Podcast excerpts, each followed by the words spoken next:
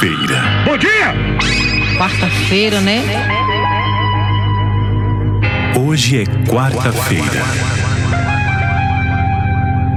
Estamos iniciando a edição de hoje do programa Conversando Água.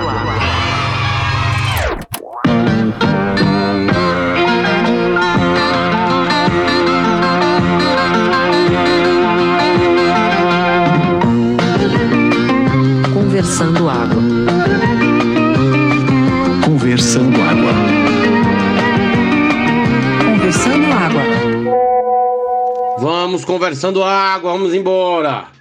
Nelson Rodrigues dizia que o brasileiro é um feriado. Eu vou mais longe e digo que o brasileiro é um feriadão, viu? Porque a gente realmente, só com a proximidade do, do feriadão, né? A gente já, já começa a procrastinar tudo. Pelo menos é o meu caso, não sei vocês. Né? E o imprensado é uma coisa certa. O imprensado é certo, vindo a gente, a gente pressa. Caiu na terça, pressou, acabou-se. E na, na sexta-feira o cara já tá naquele clima. Aí deixa tudo pra quarta-feira. Quando chega aqui, tá tudo acumulado, entendeu? E uma hora tem que se resolver, né? Agora a história tá pra curar de compromisso e terminar as coisas. Inclusive, eu ganhei da, da minha esposa um livro sobre procrastinação. E eu estou procrastinando a leitura do livro sobre procrastinação, só para deixar consignado. Paulinho, quando a pessoa imprensa um dia útil no meio de um feriadão, eu acho massa. Agora tem gente que é folgado e imprensa a quinta-feira antes do feriadão. Tu já ouviu isso falar? Ó, tô vendo vocês aí nesse assunto muito agradável de feriadão, de imprensado, mas ninguém abriu a porra do podcast, então vou abrir agora. Atenção, um, dois, três e quarta-feira, 13 de outubro de 2021, estamos começando a edição número 33 do Conversando Água, esse podcast de conversas aleatórias. Boa semana pra todo mundo e podem continuar o assunto agora. Desculpa ter interrompido, tá? Tchau. Caralho, esse feriadão me deixou com sequela. É edição número 34, tá, pessoal? É 34. Desculpa aí. Eu acho que toda produção que se preze tem que ter um, um, um pouco de conteúdo antes da abertura. Aí sim é quando você vê que a coisa tá ficando realmente digna e, e bem feita. E a gente gosta mesmo de feriado, a gente gosta de imprensado. Agora, massa mesmo era em Angola, porque em Angola, quando o feriado caía, tipo, no, no, no, no sábado, a galera puxava pra sexta. Se caísse no domingo, a turma empurrava pra segunda. Então, às vezes você tava, era feriado, né? Na segunda-feira, você dizia, porra, que feriado é hoje? Aí hoje é feriado de 5 de dezembro, sei lá. Mas, mas hoje é 6. Eu disse, não, é porque 5 foi ontem, e aí ontem é domingo. Então a gente tá feriando hoje. Então, ali sim é profissionalismo do feriado. Pois é, Diana Moura, o bom das consequências é que elas só vêm depois. Fred, é, quando meu irmão foi morar no Canadá, ele lá no Canadá acontece exatamente isso, né? E ele ficou super surpreso, porque as pessoas diziam que o Brasil era o país com o maior número de feriado no mundo, que no Brasil ninguém gosta de trabalhar, que o seu povo, o povo só gosta de feriado.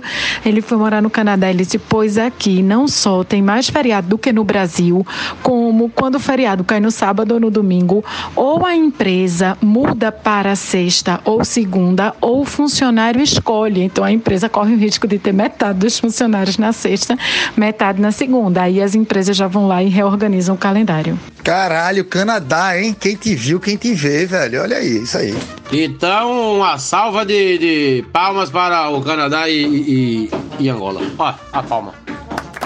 É isso aí, isso é a palma da quarta-feira. E já que a gente tá aqui nesse assunto de imprensado, só para dar meu rel- relato, meu desabafo, foda era quando eu tenho empresa, né? Sempre tive empresa a vida inteira, então eu podia organizar meus feriados, né? Então, quando tinha imprensado desse, tipo na segunda-feira, eu organizava a empresa toda para não precisar ir trabalhar na segunda-feira e era tudo certo, tava tudo, não precisava não, não tinha, pra, não tinha o que fazer na empresa na segunda-feira. Então a gente ia pra praia com todo mundo, uma galera do caralho e tal, não sei o quê, e metade das pessoas voltava para trabalhar na segunda, né? Voltava para trabalhar na segunda e voltava de noite pra praia na, na, na segunda noite, digamos assim.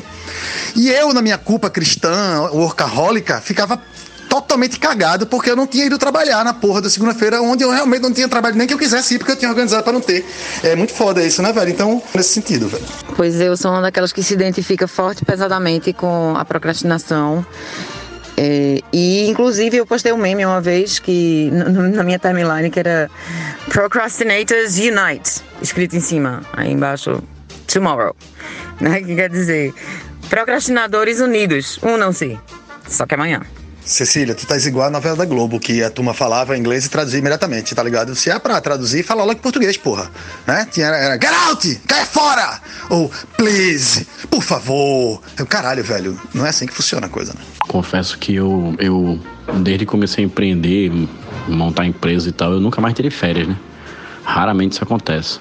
Depois de casado é que às vezes eu fico esperando Priscila tirar férias porque ela tem emprego de gente, né? Uma pessoa que trabalha com batendo ponto, tem férias bem programadas e tal, não sei o quê. É, a partir daí foi quando eu comecei a realmente organizar alguma coisa em relação às férias para mim. Mas feriadões, essa coisa de, de juntar e tal, imprensar, é o que me faz ter a sensação que às vezes eu tenho um pedacinho de férias na minha vida. Eu também, Bruno. Acho que se eu tirei férias formais na minha vida, foram duas vezes só, e uma delas eu tive que abortar na metade porque a gente pegou um trabalho enorme e eu tive que voltar correndo. Mas tinha essas pequenas coisas que eram legais, né? Então, os feriadões, tu podia sair quando quisesse, imprensado no final de ano, entre Natal e Ano Novo, que dependendo de quando caísse, era quase duas semanas às vezes que a gente imprensava. Então tinha as coisas interessantes. Outra coisa interessante é que, como alguém falou aí, que já fica nervoso com feriado, nessa coisa de feriar já na quinta, quando o feriado era na sexta. No carnaval, meu irmão, duas semanas antes do carnaval já não conseguia trabalhar, tá ligado? Então já era organizando a porra da casa, porque ia chegar um milhão de pessoas para ficar lá, organizando fantasia e, e, o próprio nervoso do carnaval, né? As prévias, fudeu. Eu, um, duas semanas antes do carnaval, eu já começava a deixar trabalhar. Uma semana antes do carnaval, esqueça, zero trabalho. Eu ia pra, pra empresa para ficar aperreando as pessoas pra gente sair logo. Tinha uma coisa que eu gostava de fazer, era. Isso dava muito certo era depois do carnaval pegar a quinta e a sexta para transformar numa mini férias, no caso. Terminava tudo na quarta-feira de cinza, depois da meia-noite, e a partir de quinta e sexta também não ia trabalhar. Era como se eu pegasse esses dois dias de folga e só voltava a trabalhar na segunda-feira pós semana de carnaval. Isso era muito bom, velho. Eu me sentia muito foda, muito CEO, tá ligado? é, esse caso exatamente eu já não tinha, que, como o Paulinho falou aí, a consequência vem normalmente depois, né? Então, velho, quando dava quinta-feira, a quinta e a sexta, era um amontoado de coisa para fazer. Puta que o pariu, vida real, tá ligado? Ressaca moral, ressaca física, ressaca de trabalho. Puta merda. Então, uma vez ou outra na vida, eu já consegui, uma vez assim, outra coisa. Mas quando tinha coisa, tinha uma vez eu fiquei, eu acabei ficando com a espanhola no carnaval e tal, e a gente acabou ficando junto e tal. E aí nesse dia eu consegui me convencer a feriar quinta e sexta, porque aí a gente foi pra praia e tal. Mas, irmão, normalmente eu voltava desesperado pra empresa, agora eu voltava na quinta também, na quinta e sexta, e era foda. Esse problema, consequências que vem depois. Eu descobri uma coisa esse final de semana que pode entrar aqui no podcast como curiosidades do Conversando Água. É, vocês sabiam que em Natal, bolinha de gude é chamado de biloca? É, eu soube disso por causa de uma amiga minha que agora está morando por aqui. E ela disse que estava passeando na parte de baixo do prédio dela quando bolinhas de gude caíram dos andares de cima, de algum andar de cima. E ela teve que ligar para o porteiro para reclamar, dizendo que bilocas estavam caindo do céu. Dá para acreditar nisso? Chuva de biloca deve ser uma coisa difícil, viu? De se entender. É, me recordei de uma amiga minha que era muito doida, ela é de Moeiro. Tão doida, tão doida que a turma chamava ela de bilouca. Aquela bi dobrado, né? Duas vezes dobrado, feito tapioca louca. Tem uma moça aí de Recife, amiga da galera do podcast, que se chama Maluca. Inclusive, ela está sendo cotada aí para ser convidada do podcast número 37, mas a gente ainda não chegou a, a um acordo de, de cachê com ela. Aí, se ela aceitar nossa contraproposta, ela vai ser nossa convidada. Já estou dando spoiler. Dizem que depois que ela contou pro porteiro que estava chovendo bilocas do céu, é, o porteiro só passou a escutar It's Raining Man. Rapaz, o, eu não sei se nossos ouvintes aí do mundo todo, né, o pessoal aí de, da Etiópia sabe, mas a maioria das pessoas aqui desse podcast é de Recife, uma cidade litorânea, no estado de Pernambuco, capitania que deu mais lucro, né? Acho que só Paulinho é que eventualmente grava o podcast diretamente de Limoeiro, mas a gente está sempre em Recife. E essa semana a Organização das Nações Unidas colocou Recife como a cidade brasileira mais ameaçada pela elevação do nível dos oceanos. Né? Então, na hora que o oceano subir, por causa do aquecimento global, né? derreter o gelo e a água tem que ir para algum lugar. Recife vai ser a primeira a entrar debaixo d'água, né? Ficar submersa. Quer dizer, eu não sei também o quanto vai ser submersa, mas eu tenho para mim, eu já tive um sonho uma vez que que que eu tava velhinho e na Jaqueira tinha assim uns três dedos d'água, sabe? Então, eu acho que Jaqueira para quem não sabe é um parque que tem aqui que não é nada perto do mar. Mas é isso aí. Eu acho que a gente vai fazer jus aí ao nosso título de Veneza brasileira, não só pela caatinga de bosta que a cidade tem, né? Que dizem que, que Veneza também tem, mas agora também porque a gente vai ter que viver com um pezinho na água daqui a alguns anos. Ui, eu acabei de ver essa notícia, rapaz. E me ocorreu só a ideia de fugir para Limoeiro, né? A minha princesinha do Capibaribe ficar lá esperando ver onde é que esse mar vai chegar, onde é que essa invasão vai chegar. Do jeito que o homem tá acabando aí com com o clima do mundo, né? E o, o aquecimento global é uma realidade cada dia mais preocupante. Eu acho, tô apostando, que a beira-mar de Recife vai ficar ali na altura do Curado 3, Curado 4. E Recife, reza a lenda, que fica abaixo do nível do mar, né? Então, basta, eu acho, passar o primeiro filetinho, que aí vai andando, vai corroendo, vai abrindo, vai aumentando, e aí já era. A gente vai virar realmente um, um, uma cidade marítima. Isso é ótimo. Tem um lado bom, assim, vai acabar um pouco, um pouco com a empáfia dos moradores de, da Zona Sul ali de Boa Viagem, né? Que enchem a boca para ver o moro na Avenida Boa Viagem. Grande merda, na Avenida Curado 3, Curado 4 agora, otário. Cara, eu, eu tô pensando aqui, o que é que as pessoas da Avenida Boa Viagem vão inventar para fazer a água escoar para as partes pobres da cidade, né? Porque, veja, o, o, primeiro lugar que a água vai invadir, eu acho, são as garagens subterrâneas dos prédios da Avenida Boa Viagem. E aí os carros mais caros, o, o, os IPVAs mais caros do Recife se encontram ali, né?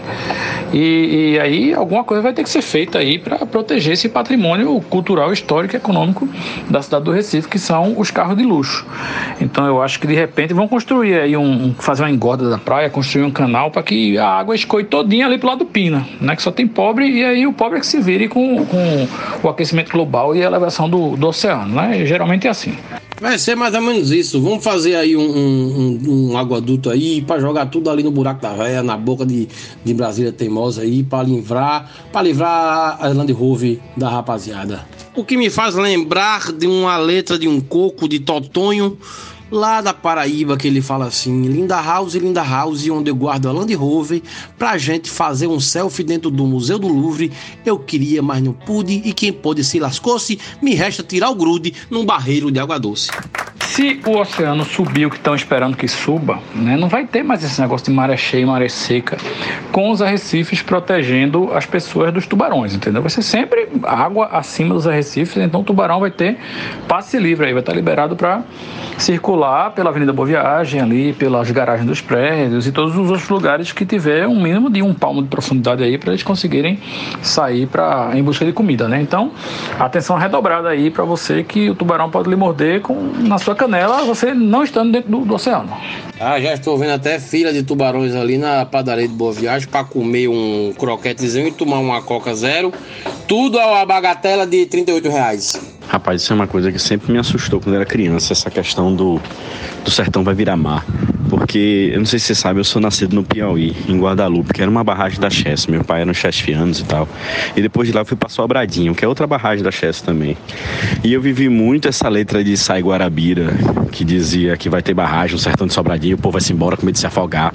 Meu irmão, eu tinha medo daquilo da porra quando era pirraia, velho. Aí toda vez que eu via algo do tipo do sertão virar mar, eu ficava, puta que pariu, sertão virar mar, fudeu, como é que a gente vai? É quando fala esse negócio que vai entrar água por aí, eu só fico imaginando. Ou a gente vai pra aldeia, ou a gente vai pro Morro Nacional da Conceição, que é ali do lado. Eu nem sei se vai dar, se a Santa ainda fica. Vocês viram que botaram o Capitão Clerk numa bilola daquelas e mandaram ele pro espaço? Eu tô falando sobre isso aqui, não é nem pro Capitão Clique, nem pela Bilula. Era para dizer que, além disso, tá dentro dessa minha lista do eu nunca assisti, é, eu nunca assisti Guerra nas Estrelas, de Capitão Clique e Parará. Vocês assistiram isso? Eu não assistia. Cerejo, é Jornada nas Estrelas, Capitão Clique. Também não vi, não. Nem Guerra nas Estrelas, nem Jornada nas Estrelas. Pra falar a verdade, acho que de Star Wars eu só vi aqueles que passavam na sessão da tarde. Depois, quando começou aquele cheio de coisa, de episódio 1, episódio 2 e tal, não sei o que, que eu não sabia mais quem era ninguém, eu acho que eu só vi até Harrison Ford, né? Mas o que eu queria dizer mesmo em relação a isso é que eu sei que Capitão Clique deve ter importância da porra pra Jornada das Estrelas, mas não seria do caralho não mandar um cara vestido de Darth Vader, o próprio Darth Vader, não. Aí não seria o pipoco. Parece que o próprio Darth Vader ele já veio a, falecer. Ele já deve estar em outra dimensão há muito tempo. E, e Capitão Clique também eu não, não vi se ele veio. Estamos mais uma vez irmanados, irmanados nessa, nessa falta de conhecimento. Jornada nas Estrelas não vi, não. O Star Wars eu vi o comecinho também, né? Aquele comecinho, pelo contra-ataque e tal. Depois, quando começou a contar de trás pra frente, fazer aquela dificuldade, eu abri. Menina, eu chego atrasado na quarta-feira, já tem Recife afogada, todo mundo indo morar na fazenda de Paulinho lá em Limoeiro.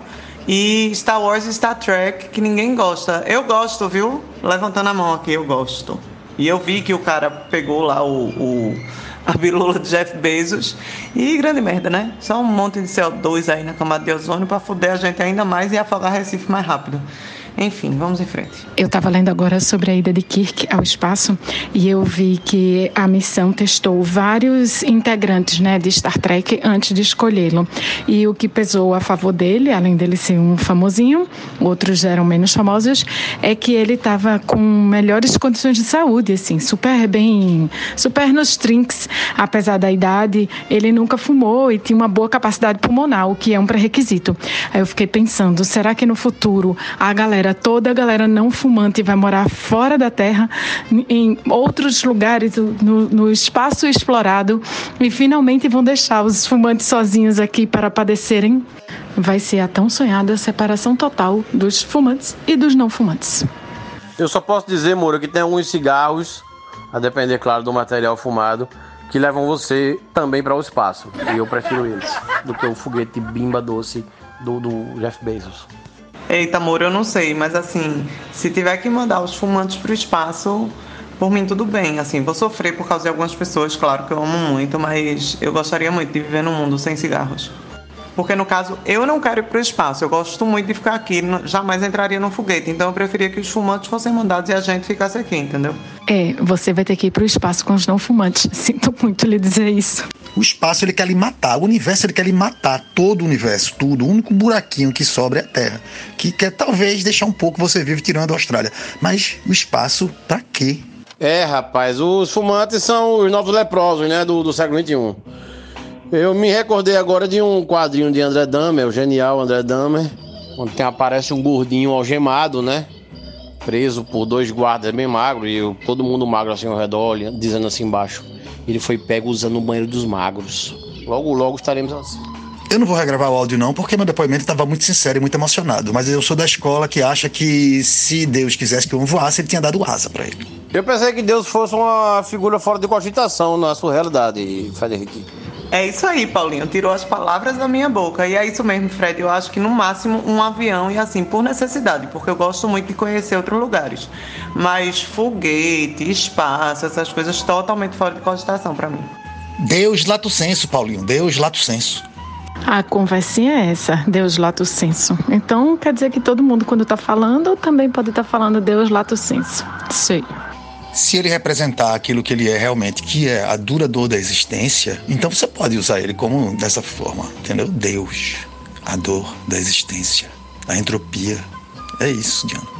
Bem, já que o assunto foi literalmente para o espaço sideral, é, eu ouvi uma declaração de uma cantora, eu não sei muito bem quem é, vou confessar aqui o meu desconhecimento em relação à pessoa, Demi Lovato. Mas eu vi a declaração dela aí nas redes sociais, dizendo que ela disse que é ofensivo chamar os seres extraterrestres de alienígenas. Eu não sei de onde tirou isso, mas ela veio com essa conversa. E assim, eu acho que nenhum deles se manifestou oficialmente sobre isso.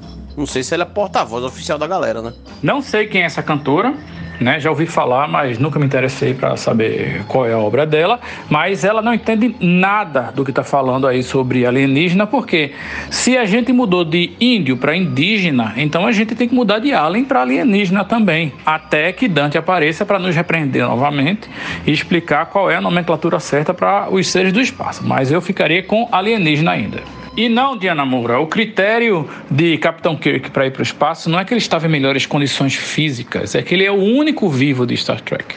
Né? O resto é tudo defunto e mandar defunto para o espaço. Eita, mandar defunto para o espaço pode ser um bom negócio, né? Eu tenho certeza que muitos milionários pagariam aí para ter suas cinzas espalhadas de volta, né? Porque dizem que da poeira estelar nós viemos e para a poeira voltaremos, a gente pode voltar para a poeira do espaço, né? Olha aí, vários assuntos não só agora. Parabéns para mim. Eu acho meio xenofóbico, sim, chamar de alienígena. E se tiver algum ouvindo aí prestes a dominar a Terra de forma grosseira e violenta, é, lembre-se disso. Beijo. Agora, já imaginou se Jeff Bezos ele pega todo o, o centro de comando espacial dele lá e manda todo mundo sair e enche de macaco. Bota macaco para todo lado, macaco em todas as cadeiras, macaco vestido de, de servente, macaco com óculos, macaco a porra toda. E aí, quando descesse lá a nave do Capitão Kirk, que ele saísse esperando o, aplauso dos humanos, só tivesse macaco para todo lado, ele não soubesse o que fazer, hein? Diga aí, que pegadinha boa. Silvio Santos devia pensar nisso, né? Porra, dá tempo de mandar uma petição online daquela? A gente me lembrou agora de. No começo da pandemia, né? Eu tava num grupo de terraplanistas. né? Assim, já, enfim, vocês sabem que eventualmente eu participo de uns grupos meio estranhos. E aí eu estava nesse terraplanista foi justamente quando teve um, um, uma conferência de terraplanistas em São Paulo, sabe assim, que já tinha tido uma mundial e aí eles iam fazer em várias cidades, assim, uma versão reduzida e teve em São Paulo. E aí teve o cara pica das galáxias lá que foi falar, que é um cara que aparece inclusive no, no, no documentário da Netflix lá, sendo humilhado pelos fatos. Mas aí a história é que ele falou que nem se é, ele fosse para o espaço, se Jeff Bezos mandasse ou se um desses aí da indústria aeroespacial mandasse ele para lá, ele ia se convencer de que a Terra é redonda. E aí o argumento dele era o seguinte: ele falava que, que estando dentro da nave, ele não tem como garantir nem que a nave saiu do chão né? Porque ali aquelas telas, as janelas são, são telas de LED, eles podem montar o que eles quiserem ali, podem movimentar a nave do jeito que eles quiserem, como aquelas montanhas russas virtuais que tem na Disney, né? Que o, só o carrinho se mexe, mas você tem a sensação de que está andando para lá e para cá e virando e fazendo curva e fazendo loop aquelas coisas, mas é tudo a projeção, né, que está passando na sua frente. E ele usa esse argumento. E aí ele falou que mesmo que ele vá ao espaço e ele é, saia do, do da nave né, é, e faça uma caminhada espacial, ainda assim ele acha que o que o, o, o, vidro do capacete pode ser uma tela de LED também pode estar exibindo o que o, os, os humanos queiram que ele veja. Entendeu? Então ele não tem como garantir. E aí se ele fosse um vídeo do capacete, aí ele não vai ter resposta também, porque ele vai morrer e não vai conseguir dizer para ninguém se a Terra é redonda ou plana. Esse era, isso foi uma palestra do cara toda baseada em cima disso, veja só. Mas esse cara deve ter um prêmio de chato teimoso do cacete, porque ele é daquele cri-cri que qualquer coisa ele tem uma, uma solução mirabolante para poder manter o raciocínio dele. Que negócio, puta que pariu. Eu queria morar no mundo com a tecnologia que essa galera da teoria da conspiração acha que tem, velho. Ia ser foda. Ah, sim, com governos competentes e capazes como esse que eles imaginam que existe para conseguir fazer todas essas coisas e manter sob segredo e tal. Porra, ia ser do caralho mesmo. Rapaz, William, ouvindo seu relato aí dos terraplanistas, eu me lembrei de um episódio dos Smurfs, em que os Smurfs se reuniam para levar o astronauta para a Lua. E aí eles construíam um foguete de mentira, faziam todo uns paranauê, uma fumacinha do lado de fora, movimentavam o foguete para fingir que estava decolando, desmontavam tudo, davam remédio para ele dormir, levavam ele, o foguete, para um lugar que supostamente seria a Lua, e aí faziam toda uma simulação e é nesse episódio que tem o célebre diálogo de Papai Smurf com todos os Smurfs. Ainda falta muito, Papai Smurf. Falta, falta muito. Enfim, eu acho que esse pessoal viu muito esse desenho. Não sei se vocês se lembram. Bora conversando água! Rapaz, eu vou recalchutar um assunto aqui da semana passada, porque eu acabo de ver aqui uma matéria no Estadão falando dos números impressionantes daquela série da Netflix, a Round Six e é uma coisa que impressiona mesmo. É, primeiro lugar em 90 países, parece que é a mais vista de todos os tempos aí no Netflix. Um tênis usado na série, eu nunca vi essa porra. Mas um tênis branco aí, diz que as vendas dele subiram somente 7.800%. Diga aí. Diz que uma atriz dele lá, uma tal de Jung, e, e, e, e, e, e Subiu aí de 400 mil seguidores para 20 milhões, tão somente. Brincadeira não, viu, velho? A grande pergunta é por quê? Por que essa brincadeira de crianças sanguinolentas, né? Transformada em jogos mortais, está atraindo tanto interesse? Ô Paulinho, eu não sei o que é querendo ser, é querendo surfar na mesma onda, mas você viu ontem que teve uma apresentação militar na Coreia do Norte, no caso, onde os caras ficavam fazendo exercícios para provarem que são super militares, quebrando blocos de concreto no peito, atravessando parede de concreto com a cara e tal, não sei o quê. Eu acho que essa turma coreana norte e sul estão entrando nessa vibe aí meio de, de carnificina que isso é divertido e que o circo, na verdade, deles, eu acho que é essa parada aí. Só isso para explicar também o sucesso. Agora, para virar pro mundo inteiro é que é foda. Gente, o que eu posso dizer é que eu assisti, dado, né, todo esse Paranauê, eu assisti o primeiro episódio só, apenas. E sim, existe uma gratuidade enorme no, na questão da violência aí, e da forma como é demonstrada, né? apresentada, mas também dentro, inclusive, do, do ciclo do primeiro episódio, existe uma crítica social muito foda, saca? Assim, não que eu acho que esse seja o motivo pelo qual as pessoas estão enlouquecidas e querendo assistir, mas é uma coisa do, do, do avaliar vindo falando um pouco de spoilers, tem essa coisa. O, o tem, as, os jogadores, quando entram lá no, no negócio, eles têm. Eles assinam um termo que diz: o jogador não pode parar de jogar. Né? São três itens o, o que dizem. Um, o jogador não pode parar de jogar. Dois, se o jogador desistir, será eliminado, né? Sei lá. Eu, isso é a mesma coisa do primeiro. Não lembro qual é o segundo, não. E o terceiro é que se todos os jogadores decidirem que não querem mais jogar, eles podem voltar para suas vidas, para suas casas e pronto. E acontece que eles votam e decidem voltar para as suas vidas.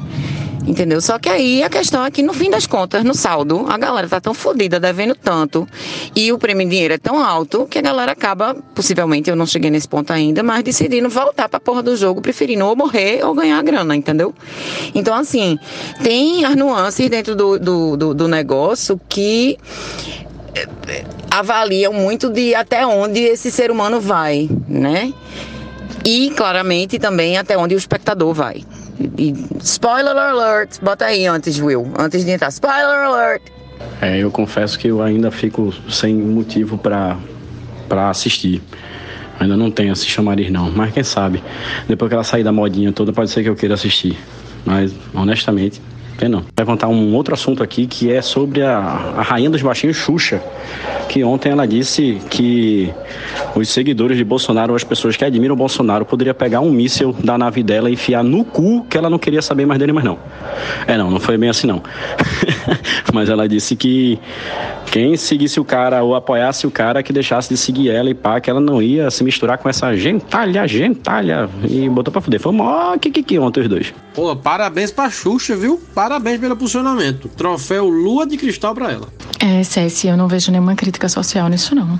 Explorar a miséria humana e dizer que quando o ser humano está passando por uma situação drástica, seja de fome, de miséria, enfim, de desespero, ele é capaz de atitudes é, desesperadas, isso não é crítica social. Isso é simplesmente você jogar na cara da sociedade uma questão que a filosofia já discute desde dois mil anos antes de Cristo. Nosso lado animal versus o nosso lado racional. Numa disputa entre os dois, os instintos animais seriam prevalentes. Mas cadê a crítica social? Dizer que o homem fudido é capaz de qualquer coisa? Isso não é crítica social, não.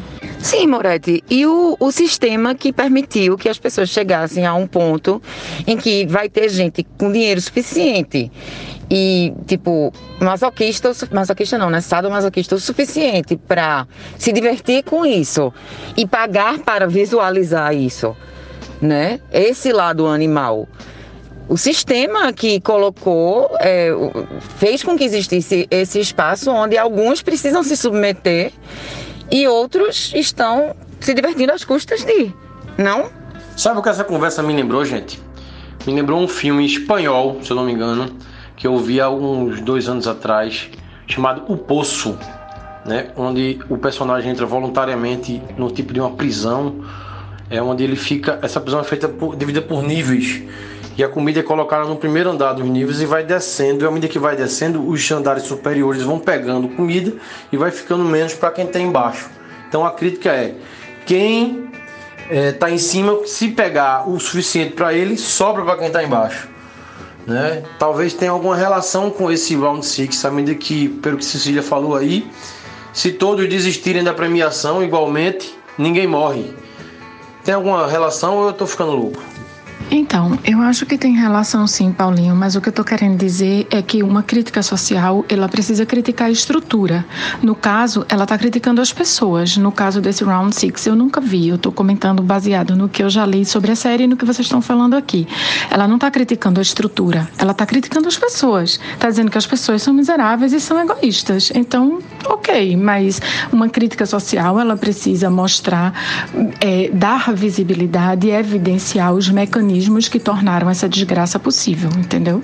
Tem total, Paulinho. Na verdade, tem uma narrativa muito melhor. O Poço, eu não vi Round Six, mas pelo que o povo já falou, a narrativa do Poço é muito melhor porque mexe um pouco com essa crítica em relação não só ao comportamento social diante de cada um, da forma como vê o próximo, em relação a dividir aquela comida que ele sabia que ia descer e ter mais para baixo. Alguns pensavam ou não dos que estavam embaixo, os que estavam em cima tentavam comer mais, tinha aquele tempo de comida e tinha uma crítica social diante da fome. É, além do encarceramento e de tudo mais que tem lá. Mas acima de tudo tinha essa questão do o que é o próximo para você que está no nível acima. Honestamente, o Poço, para mim, é um dos filmes melhores que eu já vi em relação a essa questão de mexer um pouco com, com, com o seu ego solidário, tá entendendo? Eu vou até assistir de novo. Eu achei que tem a relação em du du duas formas, né? Se todos desistirem da, da premiação, ninguém morre. E ao mesmo tempo com essa questão sistêmica que, tipo, se os que estão lá em cima pagando pra galera se, se, se matar, se fuder, se, se humilhar pela grana, se eles, se a, se a renda fosse melhor distribuída, essas pessoas não precisariam estar fazendo isso. Entendeu? Se o cara lá de cima pegasse o tal do, do da grana só que ele precisava e repassasse, redistribuísse o resto, chegaria para o cara lá que está no, no, na base. Obviamente que desse espaço vai ter a galera que é viciada em jogo, vai ter não sei o que, vai ter tererê, tererê, tererê e várias outras questões internas. Lembrando que eu também só assisti o primeiro episódio, não sei como vai ser desenvolvido isso no resto da série. William pode até falar melhor esse respeito, mas o que eu pensei foi justamente nesse momento maior. E a narrativa do Poço, obviamente, parece muito melhor. Só aqui falando para o nosso ouvinte, no Meta, os áudios de Diana Moura, Cerejo e Cecília foram mandados, tipo, gravados exatamente no mesmo momento e mandados um após do outro, sem nós termos nos ouvido antes de responder. Então, eu só quero reiterar aqui, é, isso foi a minha impressão a respeito de Round 6, depois de assistir um episódio só e de não saber como vai ser desenvolvida essa crítica social. É porque a questão é que isso incitou em mim, dentro do meu cérebro e dentro da minha interpretação, toda essa visualização certo? Então, pode ser que simplesmente aconteça um, uma ruma de violência gratuita até o fim do negócio e foda-se. Eu não sei. E sim, já botei o post na minha lista de filmes para, ser, para assistir. Ok, people? Obrigada. Eu tô com a Moura porque Round Six eu não vi e não gostei, mas o Poço eu vi e não gostei. Eu acho que, falando do post especificamente, eu acho que aí o Round Six tem a mesma coisa, porque eu não vejo crítica social nisso também. Eu vejo uma exposição, na verdade, e eu vejo até uma representação, tipo, você tá normalizando uma parada, você tá vendo, ó, galera, é assim mesmo, porque isso é algo que você vive todo dia. Então você não precisa de. Não tem a crítica, não tem. É só uma exposição, realmente. E no poço é isso. No poço é uma coisa. É super rasteira, eu acho, assim, é a coisa mais rasteira possível. É só uma, uma, um espelho, representa, representando ali uma situação onde todo mundo tá vivendo aquela porra. Tá ligado? E, é, e aí o, é mal feito o roteiro, tem coisas ali que complicam de formas desnecessárias e, e, e fode o roteiro também, fode a lógica, fode a consistência. Eu achei péssimo o Poço em vários sentidos, inclusive na questão da crítica social, porque ele não critica. Eu acho que ele não critica. Ele simplesmente expõe. E acho que tem uma grande diferença aí, como o Moura falou. Acho que você tem ali talvez um espetáculo e você. Aí eu acho que a, galera fica muito impressionada com, com essa coisa, assim. Mas é muito, muito rasteiro o Poço, a ponto de, de incomodar. E Round Six, eu tô com amor aí, que eu acho que vai pelo mesmo caminho, apesar de não ter assistido, e, e é isso aí. Essa é a maravilha da diversidade das opiniões humanas, né? Todo mundo vê a mesma coisa e cada um tem uma leitura diferente. Que coisa linda, né? Por isso que tem tanta guerra. Não é, Paulinho? Porra, um funcionário meu uma vez disse, ele era evangélico, né? Ele disse que tava passando, ele era banda voou, louco do caralho e tal. E aí ele tava passando na frente da igreja e eu vi uma voz dizendo, entra na igreja, fulano, entra na igreja, fulano. Aí ele fez, porra, eu entrei na igreja e me converti. Eu digo, filho da puta, tu tinha que ir pro psiquiatra, porra, você é louco. Então tu vê aí como é que a coisa é. Que a, a ruína vai acontecendo. Então, eu acho que é o seguinte, sabe, Paulinho? Quando a pessoa já tem uma consciência social, a pessoa vê um filme desse, uma série dessas, e a pessoa diz assim: poxa, ele está expondo como um ser humano é capaz de explorar o outro e destruir as relações sociais, e aí a gente vê aí uma crítica social, porque você já tem no, na sua bagagem uma formação humanista e social. Quando as pessoas não têm isso, elas olham o mesmo filme e elas dizem assim: nossa, nossa, isso aqui é o ser humano é vil, o ser humano é escroto, o ser humano é capaz das piores coisas para sobreviver, inclusive passar por cima dos outros. Então a culpa não é do sistema, a culpa é do ser humano. Eu acho que um filme para ter uma crítica social contundente, ele precisa expor, abrir as entranhas, ele precisa mostrar o que é que está por trás, porque no fim das contas, o cara que é o explorador, num certo, num certo sentido, ele também faz parte da engrenagem, ele também faz parte do sistema. E para que esse explorador deixe de ser explorador, ele também precisa ser conscientizado socialmente, ele também precisa fazer, é, precisa parar essa engrenagem e precisa entender que ele no fundo, ele acaba sendo uma vítima. É bem é, grosso modo falando. E se você for levar em consideração ainda as pessoas mais ricas desse sistema, mas que não são os donos da engrenagem, ou seja, os altos funcionários que ganham cifras em, sei lá, três dígitos de reais, ganham mais de 100 mil reais por mês. É, essas pessoas se acham é, fora da engrenagem. Elas acham que são elas que é, dão ordens para que a engrenagem se mova, mas elas também fazem parte da engrenagem. É muito mais complexo. Desculpa aí o podcast dentro do podcast. Depois de 25 áudios de vocês, eu vou falar o que eu achei de Round 6, que eu acho que eu fui o primeiro a assistir aqui desse grupo. E eu não acho que tem crítica social nenhuma, no, não, assim, independente do que Diana Moura acha, ou como ela justificou, eu já achava que não tinha.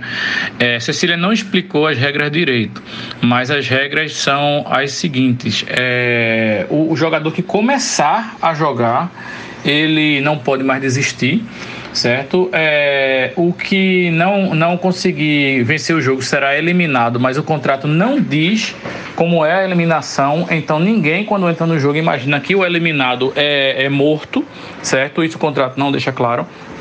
É, o, e a terceira regra é que se todos decidirem por sair do jogo, todos saem do jogo e, e, voltam para casa, certo? É, uma coisa que é decisiva é o seguinte: tem realmente muito dinheiro, cada um cada um dos 400 e tantos tem dinheiro a um milhão, tem direito a um milhão e tanto lá do dinheiro deles da Coreia. É, que quando uma pessoa morre, esse dinheiro vai para um montante lá e é dividido igualmente com os que sobraram. Então é do interesse de quem está no jogo que os outros morram e não que os outros percam. Se todos optarem por desistir, o dinheiro vai para as famílias das vítimas dos mortos, dos que já morreram, certo? Então desistir não deixa o dinheiro na mão do, do realizador do jogo. É, é, simplesmente desistir significa dar dinheiro para as famílias dos que já morreram e aí isso é um motivo para eles não desistirem. Eles desistem, na verdade, no começo da série, mas aí eles voltam para a vida merda deles e resolvem. Tem um argumento muito bosta que eu não vou dar esse spoiler porque é uma bosta tão grande que eu, espero, eu prefiro que vocês tenham essa raiva quando for assistir, mas tem um argumento muito bosta que eles voltam para o jogo. E a coisa mais importante das regras, que não está nas regras, é que eles descobrem que se eles se matarem entre si, conta também como uma eliminação. Então, se o cara for lá e matar uma mulher e matar outro jogador que for, isso conta como outra eliminação e o dinheiro da pessoa morta vai para o montante para dividir para todo mundo. Então, no final das contas, o objetivo não é que as pessoas vençam os jogos. O objetivo é que as pessoas fodam as outras pessoas para que elas morram. Entendeu? Tanto é que quando eles descobrem essa regra, descobrem informalmente, é, na noite seguinte que eles dormem tudo dentro de um galpão. Na noite tem um massacre que, que eles se matam entre si, assim, gratuitamente, obviamente. Eu acho que esse é o motivo para mostrar violência mas eles se matam ah, entre si, eu acho que morrem uns 80 e tantos, assim, tipo, eles criam armas com um pedaços das camas, estrangulam, furam o olho, batem a cabeça da pessoa no chão até morrer, esse tipo de coisa. E aí os mais fracos, obviamente, são eliminados. Na primeira competição, que é a da batatinha frita 1, 2, 3, também tem 400 pessoas, e quando eles descobrem que, é nesse momento que eles descobrem que, que a eliminação é, é, é, é morrer, eles se desesperam e metade começa a correr para todos os lados, e essa metade é fuzilada. Então, no primeiro primeiro jogo já voa 200 e tantas pessoas mortas, então o montante dobra de dinheiro para os que ficaram, né? E depois tem esse massacre aí. Então, no final das contas, era somente eles irem se matando e se matando e se matando, se matando, só sobrar um vivo, que é o que acontece na última competição. A última competição é a mais idiota de todas, porque a última competição é um negócio que, que tem um, um, um desenho no chão que uma pessoa tem que pisar nas extremidades do triângulo e a outra tem que impedir. E obviamente que isso envolve contato físico e eles já sabem que o que sobrar em pé ganha, o que morrer perde. Então os jogos são completamente é, desnecessários, até porque as pessoas que assistem aos jogos que pagam para assistir, que esse é o motivo dos jogos é, existirem, elas preferem mais quando eles estão se matando entre si do que quando estão competindo. Então, realmente, o, o, motivo da série existir é completamente banal e, e idiota, e é isso aí. Eu, e assim, tem um, um, umas viradas de roteiro assim totalmente desnecessárias para tentar adicionar alguma profundidade também, mas eu não consigo entender, assim como não consigo entender como é que Lupin, aquela série do, do detetive lá, do detetive não, sei lá o que é aquele cara, é, francês 2006, conseguiu também, é, quando foi lançada, virar o primeiro lugar do Netflix, que a série realmente é um, um insulto à inteligência humana, sabe? É, basicamente é, é isso que eu tenho para dizer sobre essa série. E não satisfeito com o áudio de 4 minutos e meio que eu acabei de mandar, eu ainda volto aqui para dizer para vocês que o jogo geraria um, um, problema de segurança social em qualquer cidade. Eu não sei como é a polícia na Coreia, mas em qualquer cidade do mundo, se sumisse 456 pessoas, né, não são indigentes, não são pessoas que não fariam falta na sociedade, são pessoas que de alguma forma trabalhavam e tinham laços familiares com outras pessoas. Então, eu acho que as famílias iam na polícia reportar que, que essas pessoas sumiram. 456 pessoas de uma vez só desaparecendo, porque é isso que acontece acontece? Eles vão para a ilha, lá para competição, e eles vão morrer e vão ser incinerados. Então, assim, tipo, e, e, aparentemente, como a série mostra, os jogos acontecem há décadas. Então, tipo, a, o que a gente vê é uma edição dos jogos, né? Então, assim, eu não sei que doideira é essa na Coreia que, que grupos grandes de pessoas desaparecem e ficam por isso mesmo. E, enfim, não sei como é. Mas eu acho que, que ainda tem esse, esse aspecto aí que só facilita pro, pro roteiro. Ou seja, bosta a bosta e o fato de todo mundo adorar essa porra só é mais um ponto de dado que comprova a ruína da sociedade. Então é isso aí. Beijos e até a próxima existência. Certo, ok, compreendi. Agora vou dizer igualmente que esses filmes que expõem geram exatamente esses tipos de discussões. Eu entendo que a Moura disse que se as, as pessoas não tiverem a bagagem suficiente, não vão fazer o estudo né, do que tem por trás, mas vide que esse é um negócio que teve esse esse né, essa expansão, expansão foi foda, expansão tão grande, que teve esse alcance tão foda, então a discussão que vai passar a existir através disso, falando desse sistema, pode vir a alcançar essas pessoas, esses espectadores que estão aí consumindo as coisas que têm a ver com a série, certo? Também entendo que pode ser que o povo simplesmente queira comprar a porra do tênis entendeu? Mas é, o que eu queria dizer é que em vários casos, em vários casos de filmes também, apenas a exposição da merda gera a discussão sobre a merda. Claro que precisamos de pessoas que tenham uma bagagem cultural para avaliá-la, ok? Segue o bonde. A coisa que eu acho que eu tenho certeza é que até o final da série vai ter algum joguinho envolvendo beat tênis, né não? O frescobol com rede da morte. Se você deixar a bola cair, ela vai entrar por algum orifício do seu corpo. Agora, como tudo no mundo, vocês deviam assistir Round 6 é, dublado em português. Porque é muito ridículo, cara. A, a boneca gigante lá pronta para matar, ela fica batatinha frita. Um, dois, três. E aí todo mundo fica parado e quem não fica parado toma bala. E aí o cara, quando fica puto, ele fica: ah, Seus bastardos, filhos de uma mãe, eu vou ferrar vocês, hein? Vou ferrar vocês. No, no mais legítimo sotaque coreano, né? Tem em, com dublagem em português de Portugal. Deve ser bem melhor também, hein? O que é um conceito sensacional, né? Você tá dublando algo que foi falado em coreano para o português e aí você pega esse português e bota o sotaque coreano, sei lá, que é pra deixar um, um, uma menção. Porra, é. Então, eu acho que esse negócio de, de dublagem, na verdade, esse negócio de falar outra língua, o sotaque, é um negócio que, não sei, eu, eu acho muito importante você, você manter o sotaque das coisas, mas é, é complicado, porque tem uma série que eu gosto muito que chama Atlanta, que é uma série que fala sobre a vida dos negros negros nos Estados Unidos, né? E são aqueles negros urbanos, os caras de, de Nova York, do Bronx, sabe? E aí eles falam com muito sotaque, né? Tipo, é impossível entender o inglês deles sem legenda. Mas aí, obviamente, que eu fui colocar em português, português brasileiro, PTBR, né? E aí eles não podiam falar português com o sotaque dos negros dos Estados Unidos e inventaram de falar o português com sotaque malandro carioca. E aí é, é, ridículo, cara. Porque o cara fica falando as coisas tipo, e aí, maninho, o que é que há, meu irmão? Como é que tá essas paradas? Sabe? É, é, é, eu acho que quem assistia aquele é, Todo Mundo Odeia o Chris também tinha essa história, né? Do, do, do sotaque negro ser substituído por um sotaque de malandro brasileiro. É muito louco.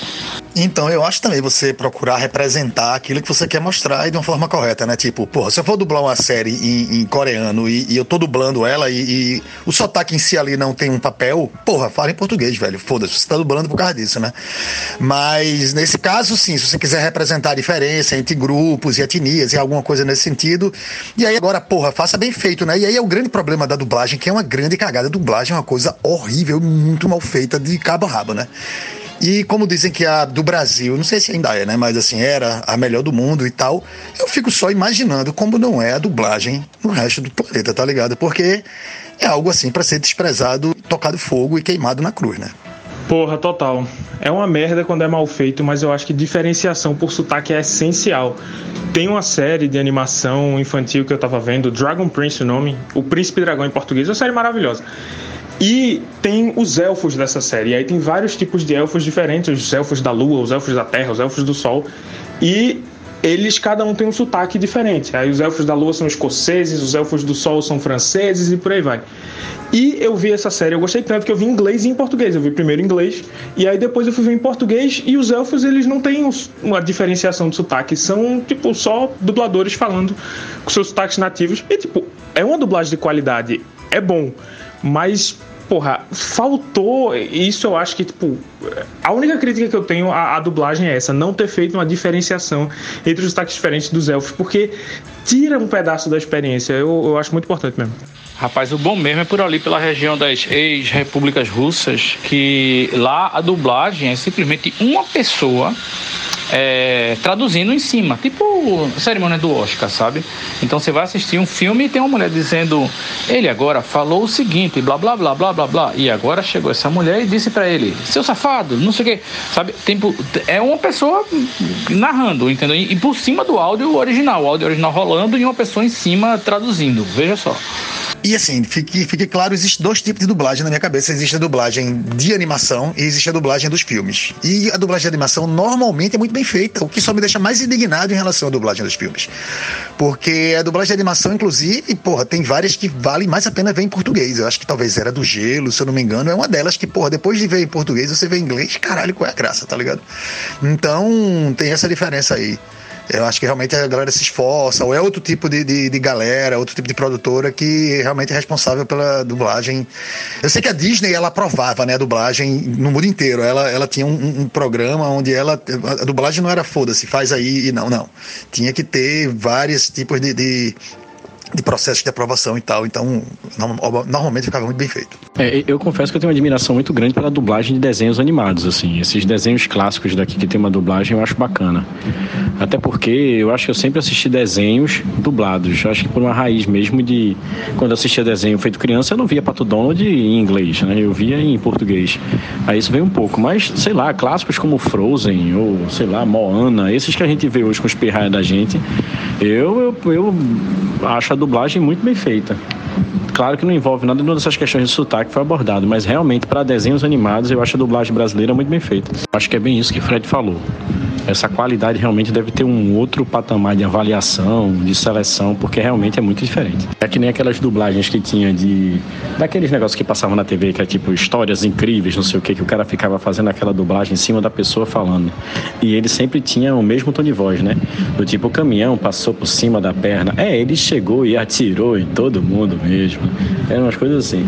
E mesmo nos filmes tem outro que se destaca, né, velho? Que, por exemplo, o Ed Murphy era foda, meu irmão, o dublador. Queria Ed Murphy ter a voz daquele dublador dele, porra. Porque depois que eu comecei a ver Ed Murphy na versão original em inglês, eu digo, que cara chato da porra, puta que pariu. Esses tipos de dublagem, Fred, era tão característico que a gente, quando adolescente, a gente até ficava com um pouquinho de sotaque ou jeitinho de falar desses tipos de dubladores pela quantidade de vezes que a gente assistia. De ter até mesmo o mesmo tom de voz ou uma, uma mesma forma de expressar tal palavra, de tão viciada que a linguagem da gente ficava por causa desses dubladores que a gente via muito nesse tipo de filme. Eu acho que é mais uma questão de censura do, dos dubladores, dos tradutores e de tudo pelos estúdios que não deixam falar certas coisas.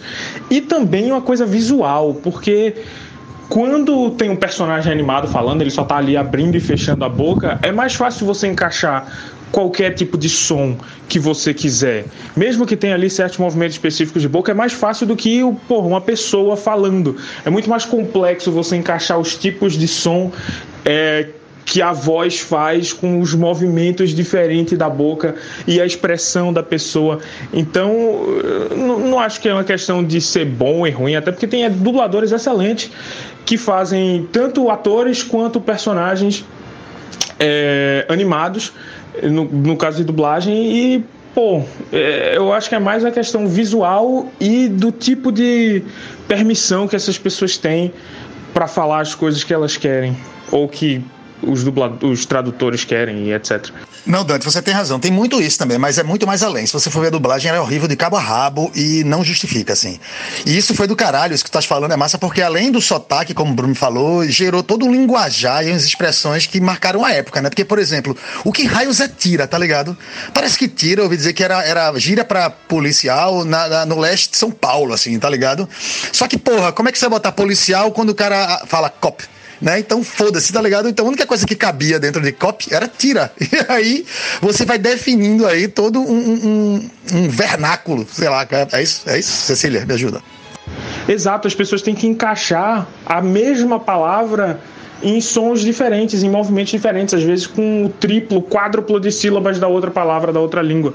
Um exemplo muito comum é o contigo, que eu não sei agora se ainda é comum, mas eu lembro que em dublagem antiga era muito comum as pessoas falarem contigo, porque em inglês as pessoas falam with you e termina com U, e contigo termina com U também. Mas em São Paulo ninguém fala contigo, as pessoas falam com você, ou você, sei lá, qualquer porra assim. Então você tem que falar de um jeito que não é natural, porque senão vai ficar o cara mexendo a boca e o som totalmente diferente. Isso sem falar de censura, né? Que o cara fala, sei lá, go fuck yourself, e o estúdio diz: não, nessa versão brasileira não pode ter palavrão. Aí o cara vai ter que tirar um bastardo, um cretino, um sei lá o que da bunda para poder xingar o outro sem falar palavrão. Eu acho que independente do áudio original, se tem sotaque, se não tem, de onde é que é, jeito de falar, eu acho que a dublagem ela tem que ter uma característica própria.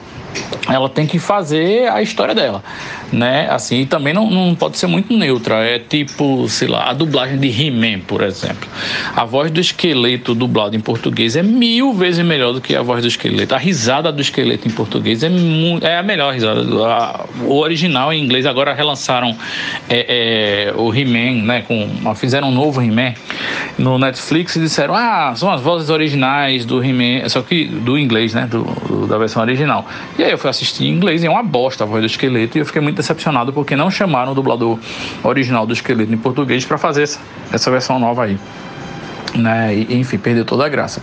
Mas é como, sei lá, tipo, é filme do Rambo, né? Porra, Stallone cobra, caralho. Não tem como o original ser melhor do que aquela dublagem canastrona que encaixou muito mais com o personagem e com o próprio Sylvester Stallone, entendeu? Tipo, a voz de Stallone nos filmes de Rambo é muito melhor do que a voz do próprio Stallone da pessoa na vida real é, a dublagem dos palavrões na língua portuguesa é algo que deveria ser estudado profundamente. Alguém tem que lançar um livro sobre isso, grande, porque é realmente um, um assunto sensacional. Uma dúvida: se essa série é tipo a série mais assistida dos últimos tempos do Netflix no mundo inteiro, será que os americanos estão assistindo essa série no idioma original? Ou estão assistindo dublado em inglês, porque os americanos não curtem não, né, legenda. Tem aí essa fama. Inclusive com a série Dark, né, que é alemã, é, gerou também muita comoção na época. Muita gente assistia em inglês, inclusive uma pessoa conhecida minha estava assistindo em inglês porque não era configurado o Netflix dela para passar os filmes e séries em idioma original. E aí ela assistiu a série toda em inglês. Quando a gente disse, eu não acredito não, porque é muito bom o, o, som original, né? Inclusive, eu acho que perdi muito a parte de fundo, de música, de trilha sonora. Enfim, fica aí a reflexão. É, parece que os americanos estão assistindo essa porra em, com legenda mesmo. Eu acho que, como eles não têm costume, né, de, de dublar, nem de legendar, acho que dublar é muito mais complexo. Então eles acabam botando legenda, apesar de ser mais incômodo, talvez, para eles. O problema é que existe todo um, um problema em relação à questão da legendagem dessa porra da série lá nos Estados Unidos, porque eles estão mudando bastante o contexto do que é cada coisa ali na série, os tópicos e, e, as coisas que acontecem na legenda. Então, existem várias, vários artigos já mostrando assim como, tipo, os americanos estão assistindo a série um pouco diferente do que a série real. por causa da versão que eles estão fazendo na legenda, assim. Então, se tu for catar tem um buraco de minhoca da porra em relação a isso.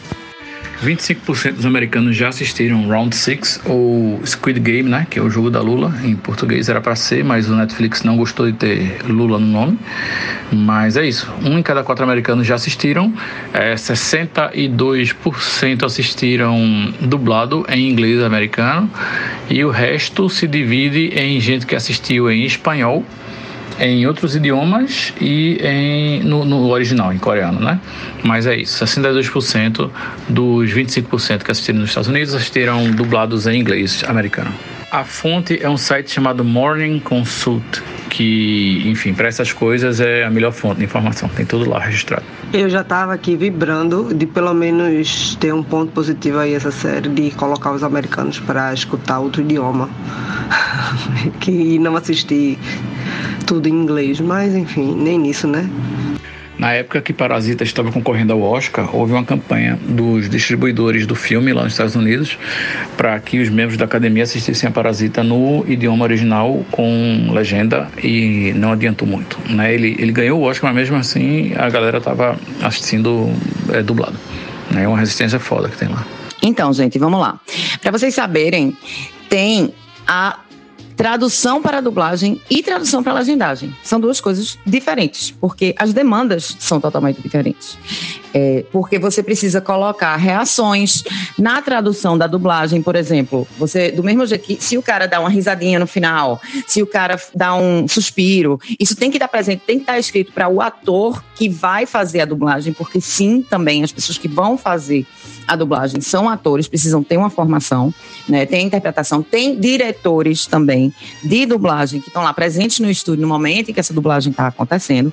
E no caso que você estava falando da dublagem da Disney, por exemplo, isso aí catapulta tem tudo aquilo que Dante falou, que tem a mudança no processo da própria tradução, né? De caber, que cabe mais fácil num personagem de desenho animado, mas também vai ser contratado um diretor top foda Master Plus, vão ser contratados atores Master Foda também para fazer. Então vai ser investido mais grana e mais tempo e dinheiro. Porra, mais tempo e dinheiro. Grana, tempo e dinheiro, né? É, mais tempo e, e poder de produção naquela dublagem, porque a Disney faz questão de fazer isso.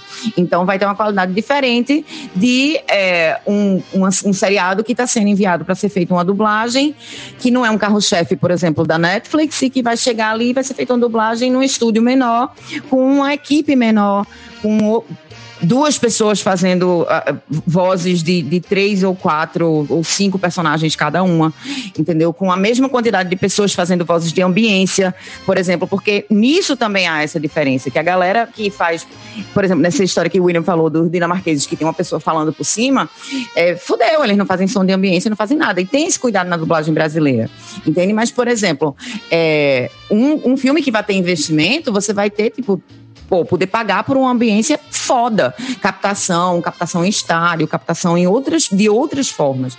É, então, assim, tem uma diferença muito, muito grande mesmo. E essa questão de quando a gente está é, é, vendo é, o ator original falando, você tem que casar aquilo para caber no, no, no, que a boca do cara tá falando. Então, assim, não só as reações precisam ser feitas, como, por exemplo, existe uma diferença entre é, a tradução transversal, né, que a gente está fazendo, por exemplo, que é a tradução do inglês de uma língua, de uma oralidade para é, de uma língua sendo falada num idioma em oral para outra língua que vai estar tá sendo vista, lida, né? escrita na, na, sua formalidade. Então, algumas coisas na legenda você pode fazer, pode realizar. É, ao mesmo tempo, é, existe, por exemplo, para você ser, fazer legendagem e ou dublagem da Netflix, a tradução para dublagem e a tradução para legendagem, a gente tem que ler uma bíblia de é, coisas que são proibidas, permitidas, como dividir a legenda, quantos caracteres por segundo entra, quantas coisas saem dentro da dublagem, se pode usar determinado tipo de, de marca, por exemplo, acho que eu já falei isso quando eu estava falando de Jojo. Às vezes você, tipo, o cara tá, tipo, manda a Coca-Cola tomar no cu, ao vivo, só que, tipo, a Netflix não pode, sei lá, não pode estar tá escrito Coca-Cola na legenda. Não sei se vai poder estar tá sendo falado Coca-Cola no áudio que vai ser dublado, entende? Então, assim, mesma coisa vale para palavrão. Tem uma coisa que a galera não gosta, meu Deus do céu, não sei qual. Tem um termo é, que o povo diz que não pode usar, que era, não era nem otário, era Uh, não sei, eu me esqueci agora, mas é, quando eu legendava com os meninos, a gente ficava puto, porque tinha algumas coisas que a gente simplesmente não podia usar, que era a tradução mais óbvia, a tradução que, que ia ficar perfeito, que era o que significava o negócio, e que dizia não, porque a galera não gosta dessa palavra, porque alude a determinada outra coisa. Então a gente não quer que essa palavra seja utilizada. Então, assim, é, não é simples. E eu vou dizer uma coisa: pessoal, pessoalmente, eu fazia tradução para legendagem. Porque eu também tenho, filosoficamente, uma rejeição à dublagem total. Mas não é um trabalho simples. Então, assim, no estúdio em que eu trabalhava, eu simplesmente não trabalhava com a legendagem, pra, com a tradução para dublagem. Agora, você vê umas cagadas monstruosos, tipo, coisas como Peppa Pig, por exemplo, coisas tipo, coisa que é para ser bueiro, que está traduzido como ralo, coisas que são do inglês britânico, que a galera traduz como se fosse do inglês americano, e fica aquela coisa bizarra, sem pé nem cabeça, entendeu? Então, assim, tudo depende do investimento e do espaço de produção que existe para ficar melhor ou pior. Dito isso, a dublagem brasileira ainda em, né, comparada às outras, é uma dublagem muito boa, sim. Querendo mais detalhes, gente, entre em contato comigo diretamente, porque eu tenho muito a dizer e várias anedotas. Porque agora eu já fiz outro podcast dentro do podcast também. Eu vim aqui só para dizer que o Conversando Água existiu esse tempo todo apenas para registrar esse áudio de Cecília, que foi uma aula de tradução, dublagem e legendagem. Parabéns. Me deu muito orgulho do nosso podcast agora. Não alimente as feras, não alimente as feras. Presente, professora Cecília. Anotei tudo aqui, a prova é quando? As pessoas e os podcasts são para o que nascem. Se para isso nascemos, isso somos. E com muito orgulho. Eu diria assim, com um certo orgulho. Não, eu diria assim, com muito orgulho. E aí, povo, quando a gente se via ao vivo da próxima vez, eu faço uma chamada oral. Caralho, chamada oral, velho. Tinha chamada oral, né? Rapaz, pense numa coisa que eu tinha medo, era chamada oral. Mas, apesar de muitas ameaças, nunca participei de uma. E a galera se cagava de medo de chamada oral. Eu, particularmente, adorava, porque eu, tipo, ia mais rápido do que fazer a prova, ficar lá com a bunda quadrada. Queria logo ser a primeira, mas às vezes ficava por último, era um saco ficar esperando. Mas gostava, porque era mais rápido. Eu tinha medo da chamada, aquela de dizer presente, e imagine chamada oral. Puxa, eu não. Eu nunca fui mal em chamada oral. Felizmente, todas as perguntas que me fizeram em chamada oral eram sobre temas que eu tinha domínio, que eu sabia direitinho. Mas, porra, eu achava um constrangimento tão desnecessário. Era como se, sei lá, eu sentisse como se você tivesse que votar gritando o seu voto em vez de colocando a cédula, tá ligado? É uma coisa assim tão Pô, não pode ser uma coisa tão pessoal eh, sendo, sendo falada abertamente, desnecessário. Colocando a cédula é foda, porque tem urna eletrônica há décadas, mas acho que fez sentido. Ô Dante, o pior foi eu não ter reparado essa gafe. Eu também nem reparei, vice. E olhe que, apesar de, enfim, não vou omitir qual é a década do meu nascimento, é, minha primeira eleição já foi com a urna eletrônica. Na verdade, era naquele ano em que instituíram a urna eletrônica. Esse negócio de chamada oral era muito vexatório, né? Porque é feito master. Quando você vai jogar master, que a pessoa lê a pergunta e faz, porra, essa eu sei. Ah, Só que a chamada oral é sempre com alguém que sabe, né? Que no caso é o professor. E aí você sempre tá fudido, porque qualquer coisa que você disser fora da, da linha, mesmo que você acerte, ele vai dizer, ok, mas tal, tal, tal. Então, assim, a não ser que você seja crânio, feito Cecília e talvez outras pessoas do podcast, que no meu caso eu era uma aluna bem mediana, bem mediana mesmo, assim, talvez até mais para baixo. Eu ficava muito constrangida de chamada oral, eu odiava, mas eu escapei muitas vezes também. Eu não me lembro de ter feito. Eu me lembro de ter feito umas atividades em grupo, que era muito comum na escola, e aí era mais fácil de participar, porque aí para me expor, para ir lá na frente e falar mais de uma coisa que eu tinha sido designada para dizer, eu estudava direitinho, lia direitinho para poder dizer, mas chamada oral você não sabe o que vem, né? É, tá de olho fechado e vai vir uma, uma torta na cara ou um alisado, você não sabe. E sim, eu acho que era um constrangimento danado, porque mesmo que a pessoa soubesse a resposta, na hora lá, todo mundo olhando pra sua cara, é, você terminava esquecendo né, o que era para responder. É igual a, a jogar Master, é um constrangimento danado, porque a pessoa pergunta um negócio lá de história natural, da puta que pariu, e aí todo mundo, eu sei, eu sei, eu sei, e a pessoa não faz a mínima ideia, a mais remota ideia, e aí você diz que não sabe, eu respondo qualquer merda, e todo mundo olha pra você com aquela cara de você é burro. É isso aí, Lara. Você fez um áudio bem mais resumido dizendo o que eu tinha dito, mas eu concordo, gênero, número e grau. É, isso tá explicando muita coisa na minha vida. O fato de eu não gostar de jogar Master deve ser o fato de eu não gostar de chamada oral. É, chamadas orais eu, eu me utilizava do direito de poder ficar calado, igual na CPI.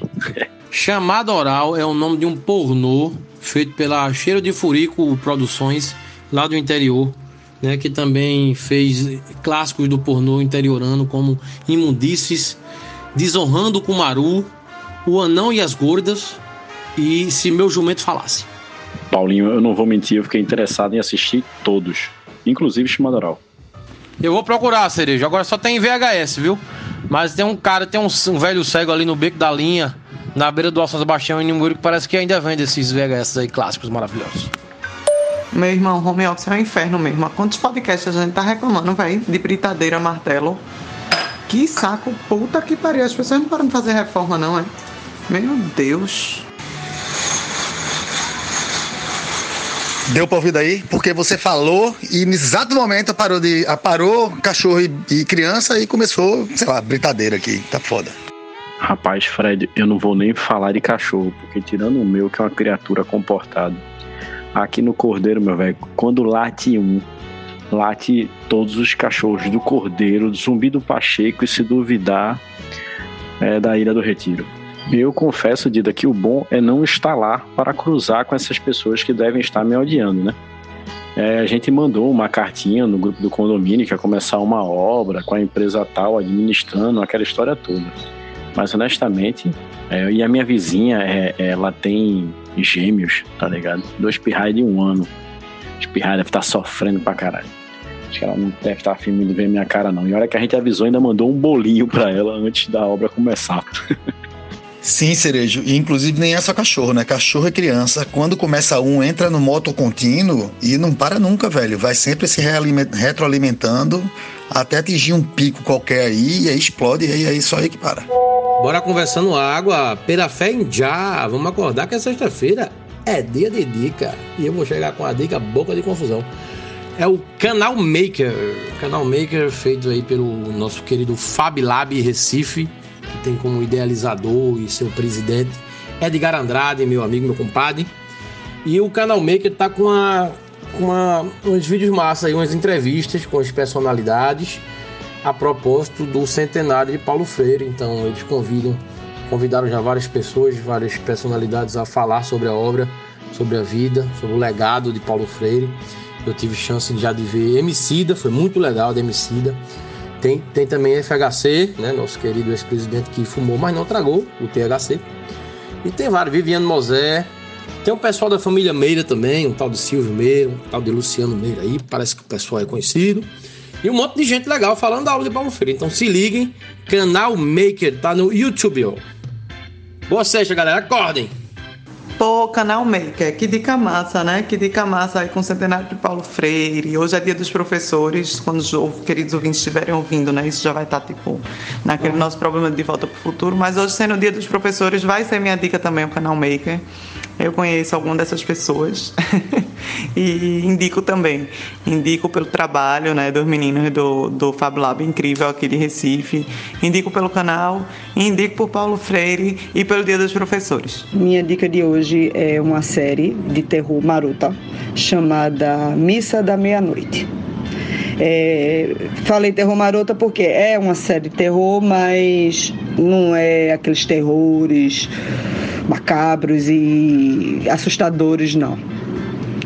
Mas que é muito interessante do ponto de vista de drama, drama social, assim, não sei se seria uma crítica social, mas é, se passa numa ilha com poucos habitantes, não me recordo o número, mas acredito que em torno de no máximo 100 pessoas, né? Eles são muito religiosos, tem uma igreja e toda a cidade meio que é, é muito frequentadora da igreja e o padre da, dessa ilha ele vai fazer uma viagem e aí volta um padre mais novo dizendo que o padre ficou muito doente e que ele ficou muito próximo e que ele que vai substituir o padre até que ele melhore de saúde.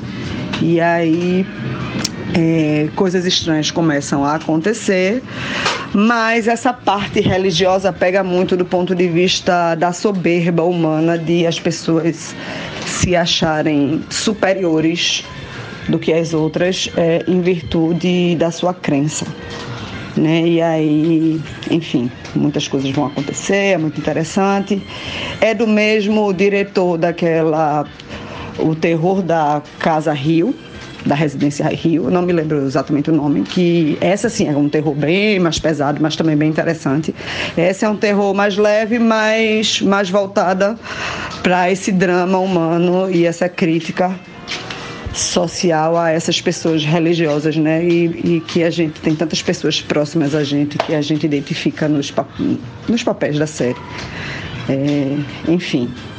Se gostarem aí desse estilo, assistam, que é, são sete capítulos, é uma minissérie, na verdade, então não tem novas temporadas, ela começa, acaba e se resolve. E eu achei bem legal.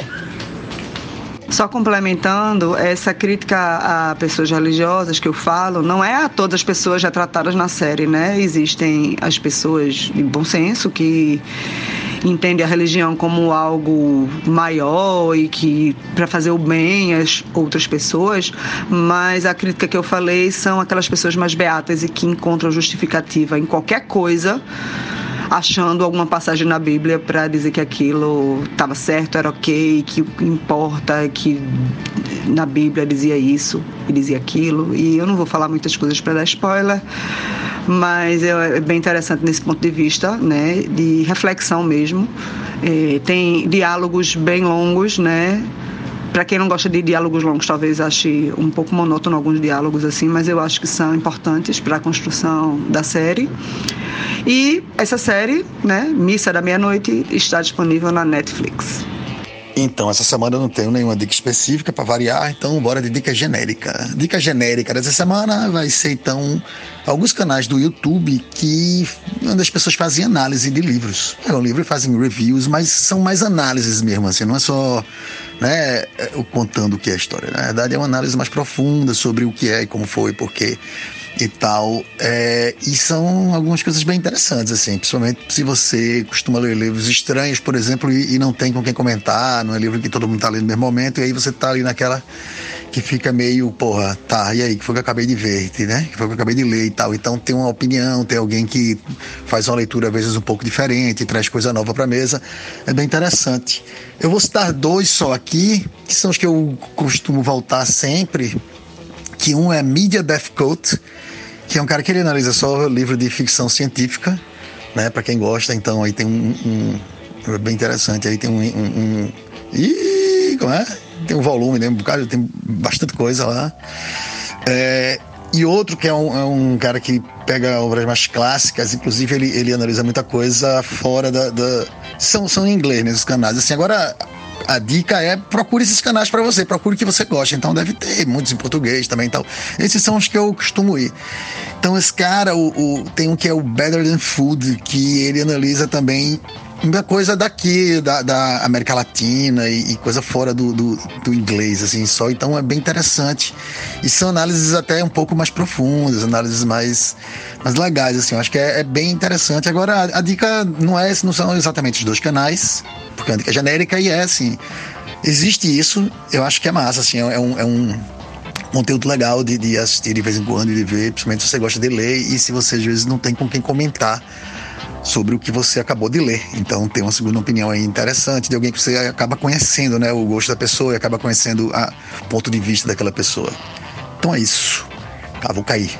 Minha gente, eu fui no supermercado agora. E aí eu, enfim, rapidinho comprei algumas coisas e gastei centenas de reais. Tudo bem que uma centena dessas foram as garrafas de vinho que eu comprei. Mas tá tudo muito caro, velho, muito caro, muito caro. E aí eu fui comprar um miojo, sim. Eu sou dessas que com miojo de vez em quando me bate essa, esse desejo e eu gosto de ter um miojo no armário. Porque se eu tiver muitos, eu como sempre. Então só pode ter um, que é pra, tipo, deu uma vontade de ter um miojo. E eu vi que o preço do miojo é R$1,49. E aí eu fiquei pensando, velho, naquela mãe que foi presa, né? Porque ela roubou acho que dois miojos e um, um suco, não sei. Puta que pariu, velho. Um real e quarenta e nove, sabe? Que miséria que a gente tá vivendo. Então, outra dica aí para os ouvintes desse podcast é você que é privilegiado, como eu, que pode ir no supermercado e comprar tudo que você quer. Você que reclama do preço, mas mesmo assim, ainda assim consegue ter na sua casa, é, enfim, todos os seus privilégios. Ajude o próximo, velho, porque o governo não está ajudando. As pessoas estão passando fome e a gente pode sim fazer a nossa parte procurar projetos em nossas cidades, na nossa comunidade, as pessoas que estão próximas a gente. Enfim, ajudem o próximo, velho. Melhor dica de todas desse podcast até hoje, porque é extremamente necessário. Estamos passando por essa fase delicadíssima e, de fato, o preço dos alimentos pipocou, é, subiu estrondosamente, sei lá como é que a gente diz isso. E, velho, as pessoas não estão conseguindo, o salário das pessoas, a renda das pessoas não está conseguindo acompanhar. Está muito pesado. É, gente, é, é, desesperador. E eu estava vendo uma notícia sobre o aumento também da do preço no que é considerado carne de segunda ou de terceira, carcaças. Sabe, sejam elas carcaças de, de boi, de partes do, do boi ou da, do frango, que realmente como pé, pescoço, que, que não tem, nunca teve um custo tão, tão alto como está tendo agora, sabe? Quer dizer, a turma que está roendo o osso está pagando caro pelo osso. Isso é um absurdo. É isso, concordo em gênero, número e grau aí com essa dica, porque é extremamente essencial nesse momento que a gente está passando. É, eu, em particular, já faço algumas contribuições para né, algumas iniciativas, algumas instituições, algumas pessoas em particular, mas aconteceu um negócio comigo uh, quando eu fui comprar produto de limpeza no, no hiper, no Big Bom Preço ali de Casa Forte. E aí veio um cara para mim e pediu para eu comprar uma bandeja de sobrecoxa e um saco de leite para ele. E eu disse: "Me dê, que eu passo". E aí eu, só que eu ainda vou pegar mais algumas coisas e tal. Ele disse: "Não, bem, eu espero". E aí eu fui pegar mais algumas coisas para botar no carrinho e fui pro caixa, né? E aí tava ele lá, assim, com quatro ou cinco sacolinhas, porque ele saía pegando uma dupla de, de coisas pedindo para várias pessoas para poder inteirar a feira dele, bicho. O meu coração ficou do tamanho de uma ervilha.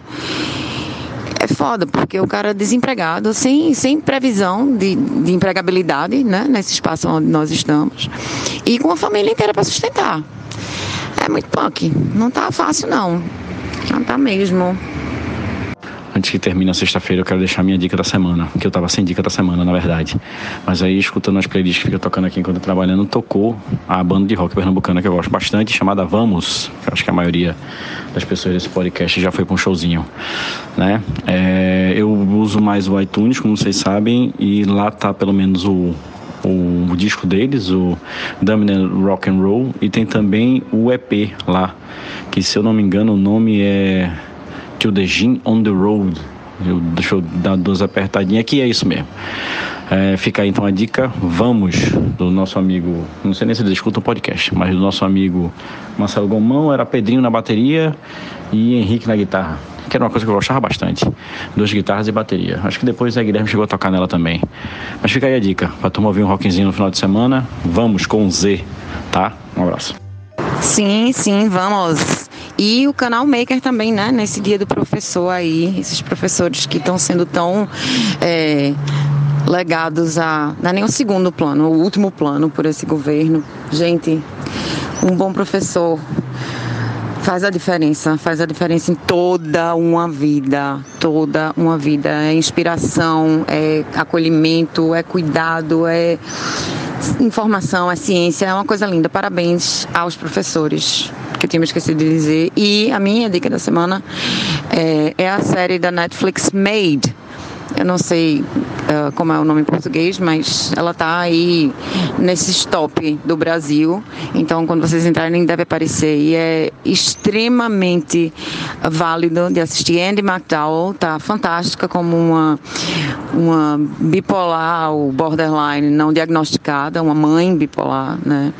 E fala da história da menina que é, sofre abuso psicológico dentro de casa e precisa navegar aí a, o, o, o, sistema de, de auxílio dos Estados Unidos e é, pega um emprego como empregada doméstica e ela é também escritora, ela escreve sobre as coisas, etc. Mas eu acho é muito importante essa coisa, principalmente para as mulheres que às vezes se encontram em situações de abuso sem identificar que estão sofrendo abuso, sabe? Uh, e assim, é, tem umas nuances muito legais de, de, de serem vistas, de serem identificadas e, e alguns gatilhos de, de, de voltas e reviravoltas que acontecem. A série é muito boa, muito bonita, a fotografia é bem legal também. É, o, o, roteiro tem algumas coisas que meio que viajam um pouquinho, para minha opinião, mas no saldo é, é muito legal. Made na Netflix. Quero dizer que eu também estou muito feliz com as dicas de vocês de série. É, o cachorro do cordeiro, os cachorros do cordeiro, Fred. Daqui a pouco começa a latir tudo junto. Mas voltando ao que eu tava dizendo, é, tô muito feliz com, com a dica de vocês puta que pariu. Acho que agora eu consigo. Tô muito feliz com as dicas de vocês de série, viu? Tô anotando tudinho para assistir. Eu espero que os ouvintes estejam fazendo o mesmo. Porque, como eu já disse alguns episódios atrás, eu voltei a ver Dark. E agora que eu tô conseguindo terminar Dark. E meu irmão, eu vou repetir o que eu já falei antes. Que nó no miolo da porra que essa série dá. É absurdo. Mas eu tô feliz que quando eu terminar Dark eu vou ter uma porrada de série boa pra ver. Mas já que eu tava rindo aqui sobre os cachorros do cordeiro, tem uma, uma, uma fauna animal aqui que é impressionante. Além dos cachorros, tem uma quantidade de gato que passa por aqui, muita casa por aqui, né? Tetos baixos tal, não sei o que. Velho, eu tava reparando uma coisa aqui. Tem pelo menos uns três ou quatro gatos que não tem rabo. Aí assim, eu confesso que eu não entendo muito de gato, não. Quem entende é minha irmã. Mas eu acho que deve rolar um mal arranca-rabo, um cacete entre eles aqui, pra eles ficarem perdendo o rabo. Mas é impressionante, velho. Ontem mesmo passou dois aqui e os dois são sem rabo. Vocês sabem por que, que gato perde o rabo? Paulinho? Paulinho deve ter uma explicação boa para isso. Rapaz, eu não sei não, mas a gente pode finalmente dizer que é literalmente um arranca-rabo, viu, velho?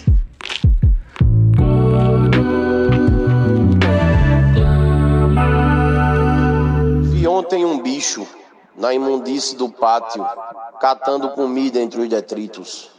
Quando achava alguma coisa, não examinava nem cheirava. Engolia com voracidade. O bicho não era um cão, não era um gato, não era um rato. O bicho, meu Deus, era um homem. Manuel Bandeira. E aí, seus fiscal de cu alheio? Bora terminar essa porra de cachê.